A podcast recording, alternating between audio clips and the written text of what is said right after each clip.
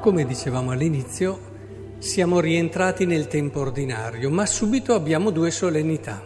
Finito il grande tempo pasquale, ecco che nell'ordinario queste due solennità vogliono aiutarci a entrare sempre di più nel significato della Pasqua che abbiamo appena vissuto e, collocate nell'ordinario, ci vogliono aiutare a comprendere che la Pasqua non è il mistero delle feste soltanto, ma è un mistero che si può incontrare, vivere, sperimentare soprattutto nella quotidianità. Ed è per questo allora che cerchiamo di capire e di comprendere un po' meglio la Pasqua partendo dalla solennità di oggi, che è la Trinità. La prima lettura Esodo 34. Vi ricordate che solo due capitoli prima Mosè era andato sul monte, aveva ricevuto le tavole, torna verso il popolo, comincia a sentire però canti, musiche particolari e alla fine si accorge che avevano fatto un vitello d'oro e avevano eh, in un qualche modo rinnegato quella che era la loro prima fede, anche se forse l'intenzione non era quella, però era sicuramente fuori da quella che era una fedeltà intesa come il Signore l'aveva richiesta. Bene, ricordate che Mosè spezza le tavole da questa, e dopo li fa trangugiare, vabbè. Dopo Dio lo richiama perché bisogna riconsegnare le tavole. Però attenzione, qui è cambiato qualcosa. Ecco, il Vangelo, eh, la prima lettura di oggi ci fa vedere proprio questo Mosè che viene richiamato, due capitoli dopo, sul monte, e cambia il contesto però. Avete colto, ricordate, no? Allora c'era Dio estremamente geloso e arrabbiato, tanto che tra lui e Mosè inizia questo rimpallo no, di popolo, chiamiamolo così. Dice guarda che il tuo popolo guarda cosa ha fatto. E Mosè risponde, no, ma guarda che è il tuo popolo che ha fatto. E c'è questo dialogo. Però il centro è sul peccato, la gelosia di Dio. Qui è tutto cambiato. Avete colto? Qua si parla certo di Dio, il Signore, il Signore, attenzione, questo è l'unico brano dell'Antico Testamento dove il tetragramma Yahweh viene ripetuto due volte uno dopo l'altro quando c'è un significato, sicuramente. Si sta parlando del nome di Dio, si sta andando nella, nella essenza, nella natura di Dio e si dice il Signore, il Signore, Dio misericordioso, pietoso, lento all'ira, ricco di amore e di fedeltà. Capite che è cambiato il contesto? Si passa ad un orizzonte di amore e misericordia. Amore e misericordia che ritroviamo in modo pieno e totale nel Vangelo, dove si dice Dio ha tanto amato il mondo non perché, eh, voglio dire, ha mandato il suo figlio per condannarlo, ma ha mandato il suo figlio proprio per salvarlo. Dice, perché chiunque crede in lui non vada perduto, infatti ha mandato il figlio nel mondo per, non per condannarlo, ma perché il mondo sia salvato per mezzo di lui. Ecco che ci viene delineata una prospettiva nuova. Ora, se questo è vero, e questo la Pasqua ce lo ha mostrato in modo straordinario, perché Dio come ha risposto al peccato dell'uomo? Mandando suo figlio mandando suo figlio a dare la vita, quindi è un orizzonte non di punizione ma di misericordia, e, però noi dobbiamo riflettere sul fatto che siamo fatti a, a immagine sua e lui ci ha donato la sua stessa vita. E, e come pensiamo di vivere bene la Pasqua senza entrare in questo orizzonte, dove avete notato nella prima lettura entra anche Mosè perché mentre prima, due capitoli prima si rimpallavano, il tuo popolo, il mio popolo è tuo, no è tuo, adesso invece il nostro dice. Sì, è un popolo di dura cervile, ma tu perdona la nostra colpa.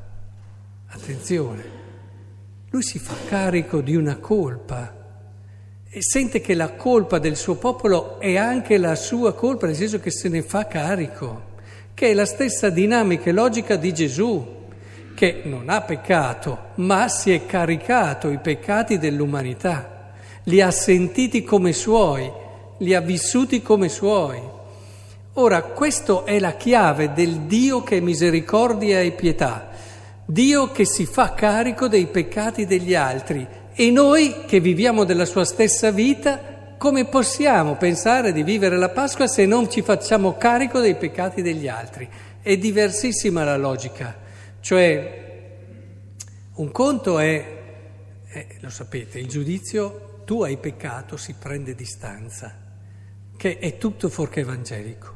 Invece, per quanto riguarda questa prospettiva, tu hai sbagliato, sento come mia questa colpa e me ne faccio carico e faccio di tutto per pregare, aiutarti, sostenerti, fino a dare la vita. Cioè, Dio ha fatto così, no? Questa è la nostra prospettiva di vita credente.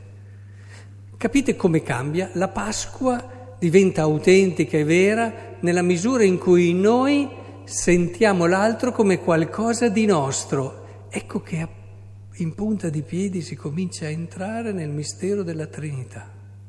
Non ci entriamo dall'alto delle speculazioni, ma ci entriamo dal basso della vita. Quando cominciamo davvero a fare quell'esperienza dove l'altro non è un qualcosa di diverso da me. E, ed è qui che io comincio a sperimentare qualcosa di Dio e della sua vita. E, ed è questo quello che secondo me deve caratterizzarci più che tutte altre cose che a volte siamo bravissimi anche nelle però se mi chiedessero da che cosa si vede che sono cristiano, io vai a messa, ma non basta. Eh, dico di credere, mm, insomma un po' di più forse. Eh, faccio queste opere di servizio, bah, c'è gente che non crede che ne fa di migliori. Eh, non so, conosco perfettamente tutta la dottrina cristiana, cerco di osservare i comandamenti la cosa che mi fa vedere che tu sei cristiano è proprio quella che ci siamo detti oggi, che tu entri nella logica di Dio e cominci a vivere come ha vissuto Lui, facendoti carico dell'altro. Per questo, ve l'ho sempre detto, nella parola di Dio il giudizio è il peccato forse peggiore, perché va contro la natura propria di Dio.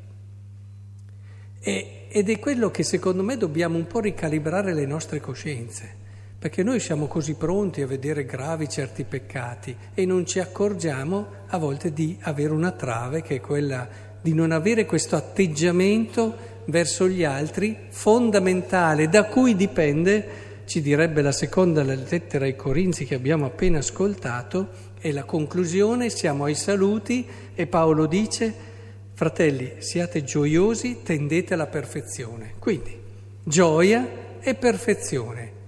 Andiamo a vedere. Com'è che si fa a essere felici?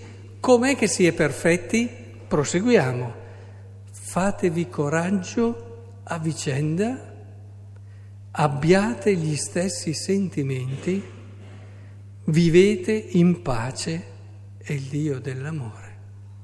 Quindi, San Paolo ci dice, se vuoi essere felice, se vuoi vivere la perfezione cristiana, cioè il compimento della vita cristiana non è non sbagliare, cioè perché ve lo potrei chiedere, volete, secondo voi, eh, se vi dico come cristiani, cosa dovete fare prima di tutto? Allora dobbiamo essere bravi, mm, pericoloso, si rischia di diventare farisei. Cosa dobbiamo fare prima di tutto come cristiani? Dobbiamo farci coraggio a vicenda, a bere gli stessi sentimenti, farci carico gli uni degli altri. È chiaro che i comandamenti, che tutto il resto devono portarci lì e ci portano lì, ma ci devono portare lì, non ci devono portare ad essere bravi, ci devono portare ad allargare il cuore e a fare come ha fatto Dio che si è fatto carico. E allora se in una comunità cristiana tutti ci facciamo carico gli uni degli altri, allora cominciamo a vivere davvero secondo il Vangelo. È bello vivere così, eh? Ed è fondamentale. Se la preghiera, i comandamenti, le messe e tutto il resto non ci portano lì, capite che falliamo il cuore del nostro essere credenti, l'essenziale, quello che ci porta al compimento. Quindi ringraziamo Dio che continuamente oggi attraverso questa festa, perché poi vivere questo spirito di comunione diventa vivere la vita trinitaria, perché e cominciamo davvero a capire cosa vuol dire partecipare gli uni degli altri, essere una cosa sola e tutte quelle cose che sono proprie della Trinità. Ed è quindi di lì che vogliamo ricominciare. La Pasqua ci ha dato tutto per poterlo fare e mettiamoci il nostro e allora, come dice San Paolo, vivremo nella gioia.